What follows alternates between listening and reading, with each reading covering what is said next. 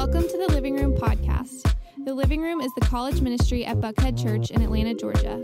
For more information, you can check out the Living Room ATL on Instagram. Thanks for listening, and we hope you enjoy this talk.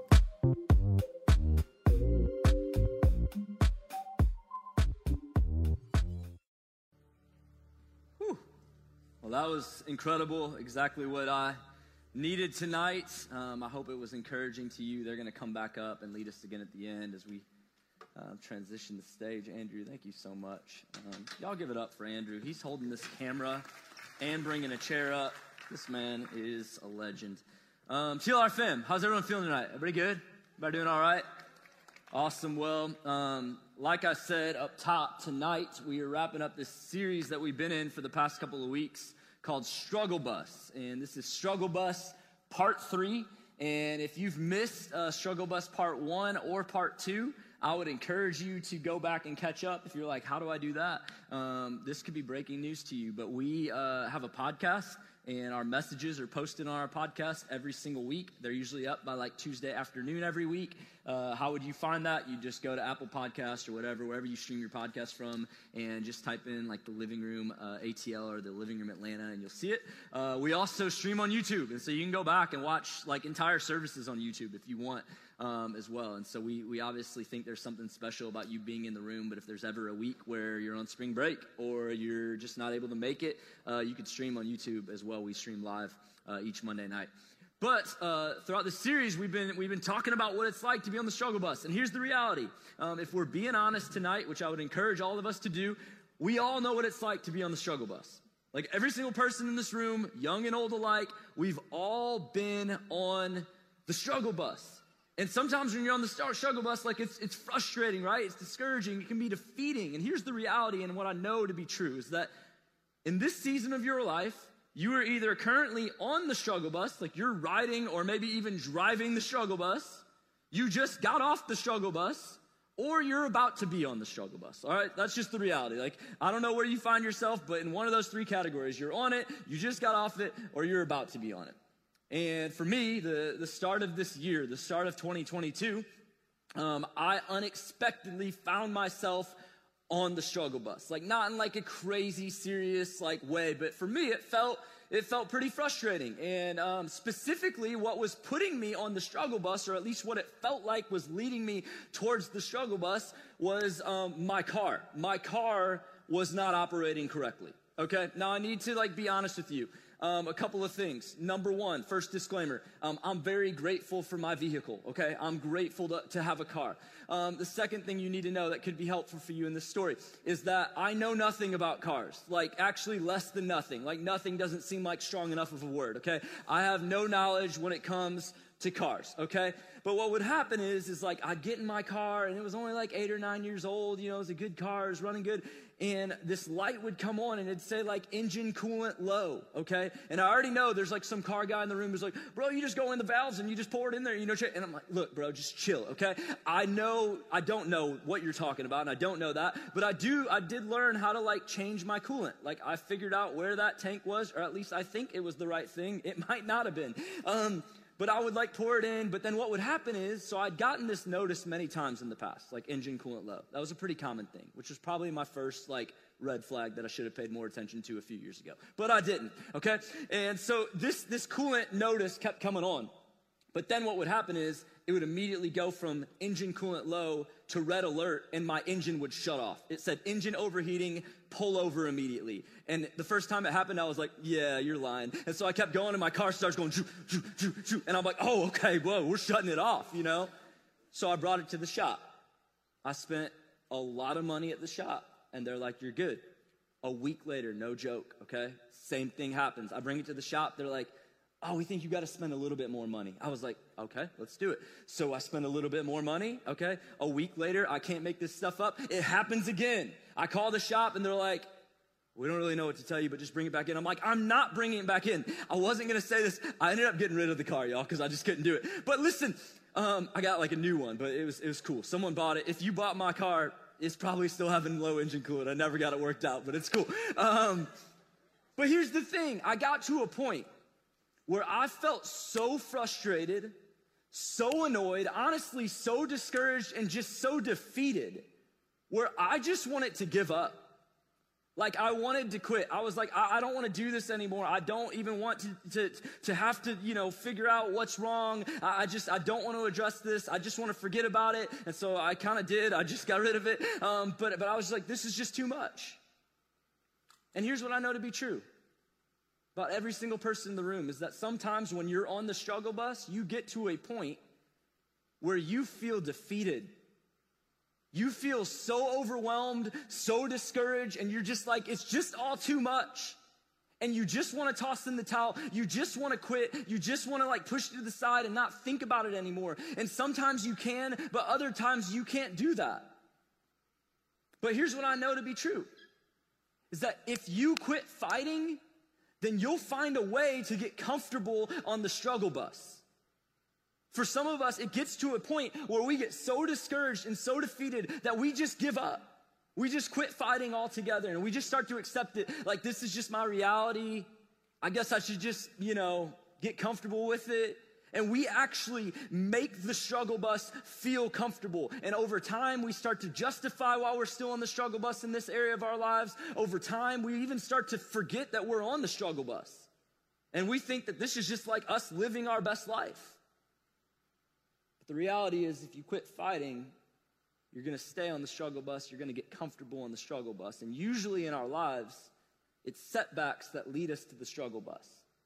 Like something doesn't go the way we thought it was going to go, and then we find ourselves on the struggle bus.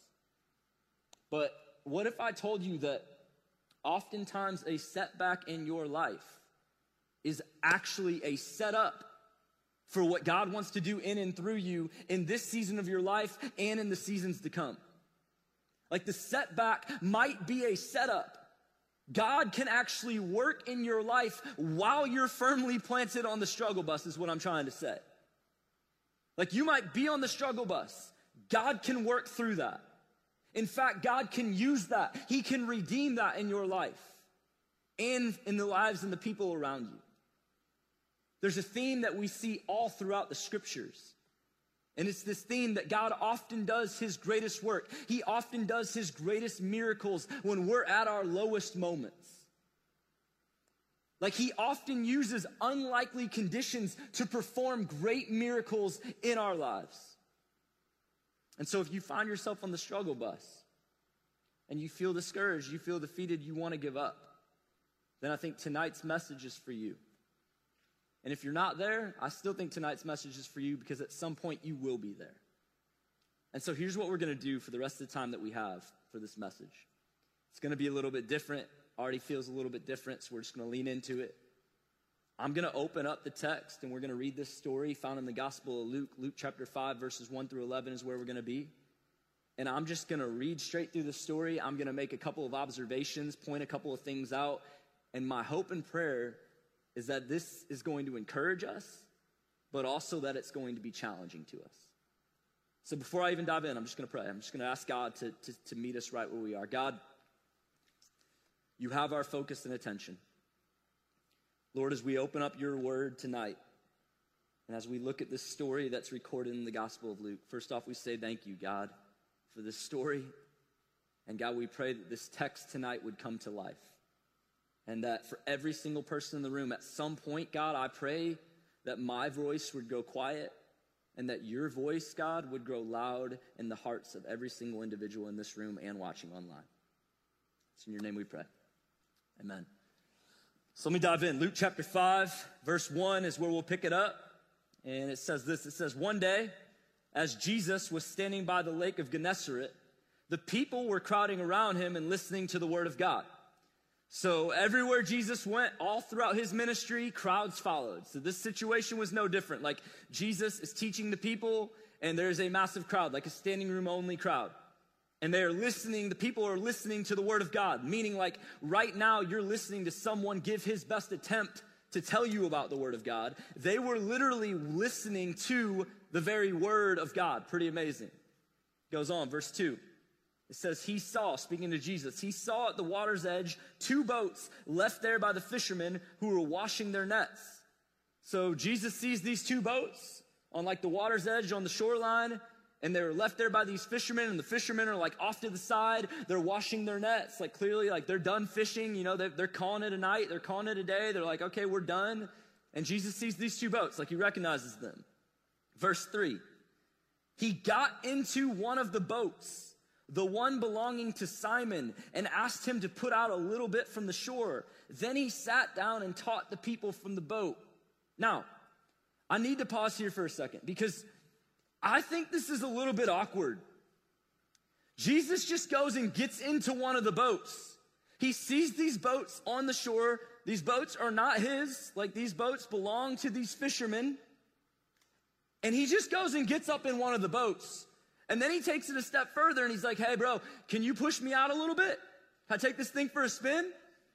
And if you're in the room and you're like, I don't think that's that awkward, Matt, okay, prove it to me. Tonight, at the end of service, go down to our parking garage and just find a car that's unlocked because somebody forgot to lock their car and just get into it and wait. And when they come, say, hey, man, uh, can I just take your car out? I'm just going to drive down the road to like Chick fil A real quick. You know, is that cool?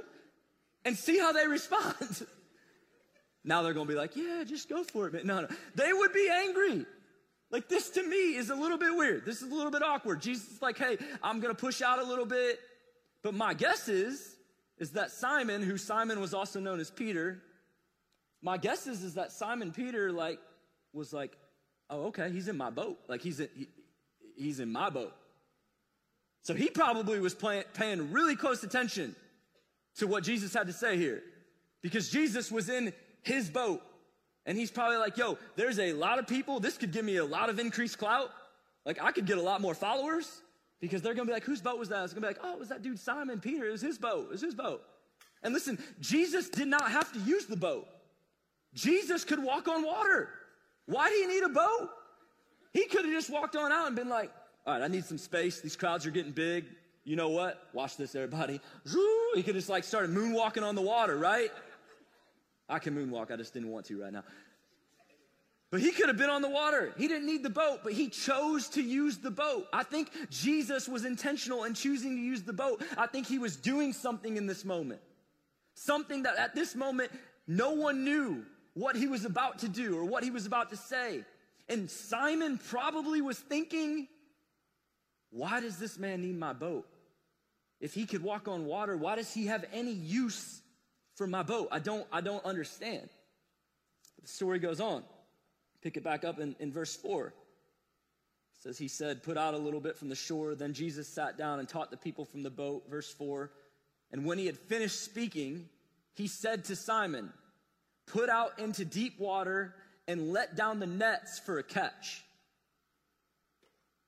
So he says, Hey, I'm done speaking. I'm done teaching the people. They're probably like, that was amazing, giving them an applause. You know, everybody's walking off, getting ready to leave.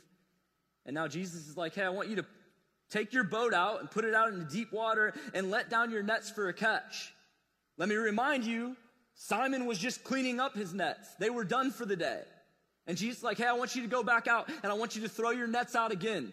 Like, I know you just cleaned them up, but I want you to take your boat back out and I want you to go, you know, give it another shot. And in this moment, Simon could have been like, oh, no, like we're not doing that. Jesus, we, we, it's been a long day. We're tired. We've been cleaning our nets. No offense, Jesus, but we're professional fishermen and you're not. Like we know a whole lot more about fishing than you do. But I think this was an opportunity for Peter to be obedient. And I think really what Jesus is saying here is, hey, Peter, do, do you trust me? And Peter had every reason to like delay. Like it would have been a totally understandable response for Peter in this moment to be like, hey, Jesus, listen, like that's a great idea, man, but it's getting late and we've already tried. The fish aren't biting today, you know, like uh, we cleaned up our nets. Let's, let's just do it later. Let's do it later. But you know, delayed obedience is actually disobedience. Like, for example, if I ask my daughter, my oldest daughter, Willow, who's three and a half, if I ask her to go and like put her toys away and she's like, okay, dad, I'll do it in a little bit, that's actually disobedience.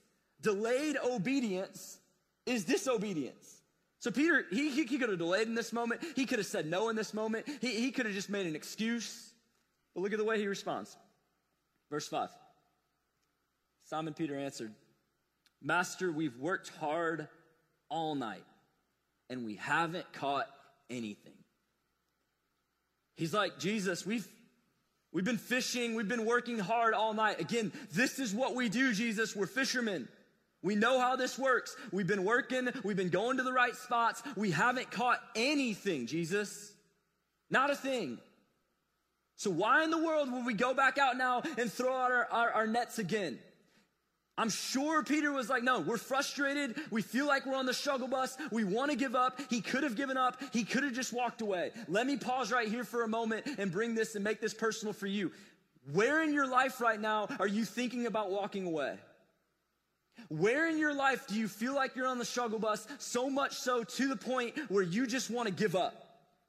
You want to walk away from it all. Because God often steps in when we're about to give up. And in this moment right here, Jesus was about to step in and he was about to do something amazing. But first, look at Simon Peter's response, the end of verse 5. It says, Master, we've worked hard all night and haven't caught anything, but because you say so, I will let down the nets. Those six words, because you say so, I will those six words, TLR, have the power to change your life. Because you say so, I will. Hey, Jesus, I know it doesn't make any sense. It feels like this relationship is over. But Jesus, because you say so, I'm going to forgive this person. Jesus, uh, I, from the world's standpoint, it feels like there is no hope for my future because I've messed up too many times and it's been my own fault, Jesus. But because you say so, I'm going to keep going. I'm going to believe that you have a hope and a plan for my future. Because you say so, I will. Jesus, it doesn't make any sense why we would throw our nets back out, why we would go back out and try to fish again when we haven't caught anything all night. But Jesus, because you say so, I will. I'll let down my nets. I trust you. Look at what happens, verse, verse 6. When they had done so, they caught such a large number of fish that their nets began to break. When they had done so, when they had trusted Jesus, when they were obedient to do what he asked them to do, and they went back out and said, Jesus, it doesn't make any sense. We don't understand, but because you say so, we will. And when they went back out, it said they had a large catch, the largest catch they've ever had in their lives. Verse 7 So they signaled their partners in the other boat to come and help them. And they came and filled both boats so that so full that they began to sink. So then they were like, yo, this is crazy hey guys, get back out here. Like, no, for real, get in your boats, get back out here. And the other boat got so full too, to the point that their boats began to sink. That's a lot of fish. Like, I'm not a fisherman, but I think it would take a lot of fish on your boat for your boat to start sinking. But notice the blessing of the fish, it came after their obedience to say yes. Obedience without guaranteed results requires faith, right? And Jesus, hear me on this, Jesus wasn't even so concerned with the fish. Jesus wanted to grow their faith. Like for Jesus, it wasn't really about the fish. Jesus created the fish. Jesus was concerned with trying to grow their faith. Verse 8, it says, When Simon Peter saw this, when he saw what had just happened, he fell at Jesus' knees and said, Go away from me, Lord. I am a sinful man. He's like, Jesus, I don't deserve this. Like, I've made mistakes. I've messed up. Jesus, I don't deserve this. Verse 9 For he and all his companions were astonished. They were amazed. They were in awe at the catch of fish they had taken. And so were James and John, the sons of Zebedee, Simon's partners. They were amazed. Goes on, story wraps up. It says, Then Jesus said to Simon, Don't be afraid. From now on, you will fish for people. So they pulled their boats up on shore, left everything, and followed him. That last line is amazing to me. These men had just had the greatest catch of their lives. Like They were on the struggle bus. Things weren't going well. They hadn't caught anything all day. I'm sure they were frustrated, discouraged, defeated. They wanted to give up. They were in the process of giving up, of washing their nets and leaving for the day. Then Jesus comes in. He steps into their boat and Jesus says, Hey, come on out and throw your nets out again. And they're like, I don't understand this. This doesn't make any sense. But because you say so, Jesus, we will. They go and do it. They're obedient to do what God calls them to do, what Jesus had asked them to do. And they go and they have this this massive catch. What I would have done in that moment is been like, yo, we're having a party. Like, call the whole town. We're about to get rich. We're about to make a lot of money. Like, we've got so many fish. Let's get into town immediately and let's start the game plan how we're going to market and how we're going to re- release these fish to the town. This is amazing. But verse 11 ends by saying, they were amazed at Jesus and they left everything and followed him. They left everything, including the fish. They left the fish because they had found something greater. My question to you tonight, TLR, and hear me on this, is are you hanging on to the fish in your life? Like, where in your life is it like, oh, but man, I got these blessings, I got these things, oh, I don't want to let go of these, they're too good. And you're missing out let me just tell you something. Over time, if they would have hung on to these fish, these fish would have started to stink. Like literally. Over time in your life, if you just hang on to what you have and man, this feels good, this feels comfortable, I'm gonna hold on to it. I feel like I earned this. This is mine. And if you just hang on to it, then eventually I'm telling you, you're gonna get to a point where you're like, ah, this wasn't worth it. I thought this would last. You'll never miss or regret the fish that you leave behind to step out and follow Jesus in faith. You'll never regret that.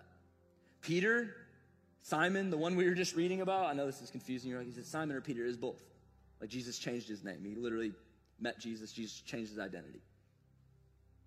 Peter, later on, you can read this in the, in the book of Acts, Acts chapter 2.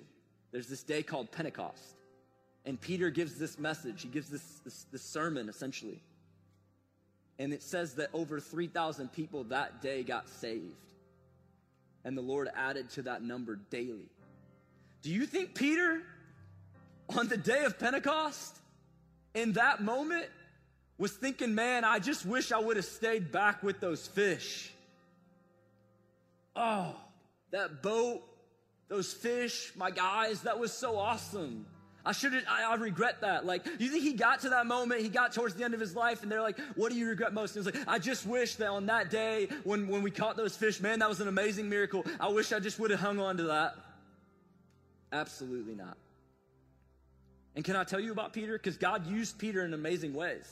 Peter was an impulsive know it all. Peter was oftentimes violent. He, he, at one point in, in, in, scripture, he cuts off a dude's ear. Like he's, you know, like he's a violent man. Like no one normal like does that. He has a filthy mouth. So, so, so what's your excuse? Because I'm pretty sure you could give me anything, and it's probably someone in here that had something a whole lot worse, or maybe the same thing, and God used them in amazing ways. So, my question to you tonight, and my question as we wrap up this series, Struggle Bus, is really simple, but it's a big question. Does God, does God have your yes? Like, are you willing to allow God to, to work in your life? Are you willing to allow Him to use what you have? Let me, let me just say it another way to put it in the context of this story that we just read. Can He use your boat? See, because this boat for Peter, it represented what he was good at. He was a professional fisherman. Like, this was his gift, this was his talent. And I think Jesus was saying, Hey, Peter, I want to get in your boat because I want to use what I've given you. Does God have access to get in your boat? Or are you like, hold up, hold up, hold up, hold up, Jesus, that that that gift's mine. That that that, that area of my life, that's that's mine. You, you can stay over there, you can have my Monday nights, but, but you can't have this area of my life. You can't enter into that relationship. You can't use me in that type of way. Because I promise you, Jesus wants to get in your boat. He wants to lead you. He wants to do life with you. He wants to use you. And He wants to say, hey, those gifts that I've given you, I've uniquely given them to you. There's only one you. So stop trying to be like everybody else. He's saying there's only one you. Let me use your gift for good in this world. Jesus will meet you on the struggle bus, but he loves you way too much to keep you there. He'll meet you on the struggle bus, and there he'll reveal himself to you. Oftentimes, when we're at our lowest, we can see God the clearest. There's a question that I want to close with, and it's a question that honestly I heard one of the worship leaders at our church say this week in an Instagram video, and it was this question right here. He said, How can you know how high, deep, and wide the love of God is if you've never been to the bottom? Like for some of you, you feel like you're at rock bottom. And it's at the bottom that it's a really great opportunity for you to recognize how amazing and how high and wide and deep the love of God is. So when you're on the struggle bus, I know it's hard. I know it's frustrating. I know it's discouraging. I know it feels defeating. I know you want to give up. But maybe this is an opportunity for you to see God clearly. In fact, I, th- I, think tonight it would be a miss for me not to give someone in the room an opportunity to say, you know what? Right now, at this point in my life, I've never let Jesus onto my boat. I've never invited him in.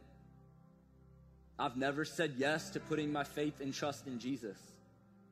Like for Peter in this moment, it, it required courage. He didn't know what was going to happen. He could have looked silly. But he said, Jesus, I, I trust you. I trust you. And so I want to give someone the opportunity tonight to put a stake in the ground and say, I want a relationship with Jesus. I've been on the struggle bus. I know what it's like. I've tried other things. They, they, they may be satisfied and worked for a moment, but everything has left me dry at some point, wanting more. And can I just tell you, Jesus, like, He fulfills. He gives you true purpose, true meaning in your life, true peace, true hope. And so here's what I'd love to do. If you would, just bow your heads for a moment of concentration. And if tonight's the night that you want to put your faith and trust in Jesus Christ as your personal Lord and Savior, then I just want you to, to pray this prayer with me. You don't have to pray it out loud. You can pray it quietly in your heart. You can whisper it. You, you can do whatever you want. This prayer doesn't save you. This prayer just solidifies the work that God's doing in your heart. Just say, Heavenly Father, I confess that I'm a sinner in desperate need of a Savior. I believe that you sent Jesus to die on the cross for my sins. And I'm choosing to place my faith and trust in Jesus' death and his resurrection. And I want to follow Jesus from this moment forward for the rest of my life the best way that I know how. I want a relationship with you, Jesus. Jesus' name. If you would keep your heads bowed for a moment longer. I'm believing that for someone in the room tonight, you just put your faith in Jesus for the first time. And I would love just to know who you are. So I'm going to take a moment, and if, and if that was you with all heads bowed across the room, if that was you, would you just shoot your hand up and make eye contact me, with me really quick so I can see you? Yeah, I see you right here, right here, right there. I'm going to look around, center section. I see, I see, I see two hands over here. Uh, this section. I don't want to miss anybody. I see you.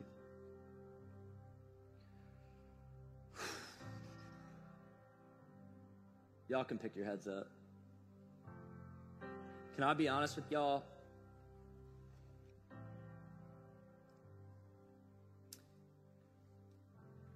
We, our, our team and we, we knew that tonight, like a lot of campuses were on spring break. And it would have been easy just to say, hey, let's not meet tonight. We're going to take a couple weeks off. You know, we're already taking next week off. Let's just take a couple weeks off midway through the semester. And there was a part of me that was like, ah, yeah, maybe, maybe we should have. But here we are. But I felt God right before the service start. I felt Him whisper into my heart, hey, Matt, do you trust me? Hey, Matt, do you believe that I'm going to move in a mighty way tonight? And I just looked around the room and saw, I think, seven or eight people shoot their hand up saying, I want a relationship with Jesus. And if, if that was all we saw in our ministry for this whole entire year, then this whole year of ministry would be worth it. This whole year of ministry would be worth it. Seven or eight, maybe more, maybe some people even watching online, people just want from death spiritually to, to, to spiritually being alive. Yeah, that's worth celebrating. That's worth celebrating. Man, what an honor and a privilege.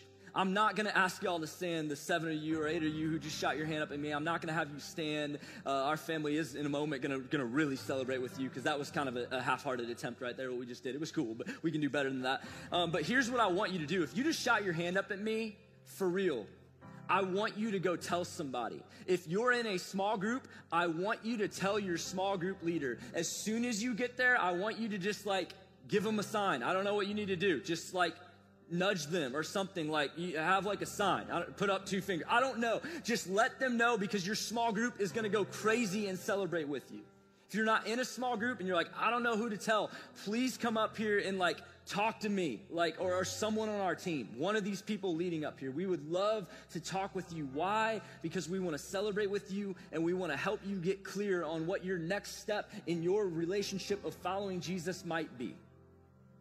So, so one more time again before, hold up. Let me just say this again. Tonight, we just saw, I'm just going to call it eight people. We saw eight people tonight in the room put their faith in the living God and say, I want a relationship with Jesus. I've found hope. I've found purpose. It's worth celebrating.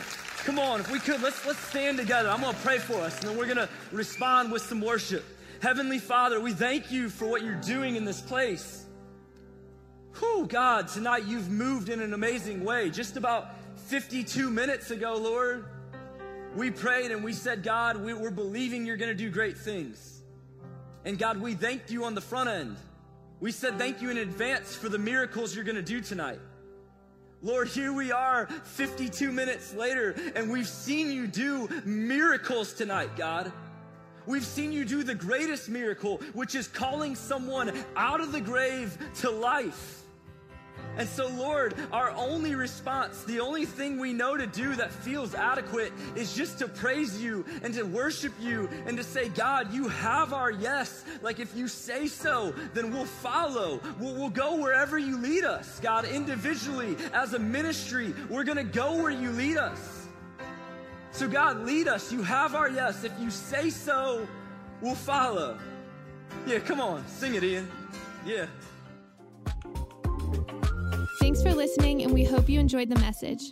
If you want to stay connected, follow us on Instagram at the Living Room ATL. Remember, TLR fam, we love you, we're for you, and we'll see you next time.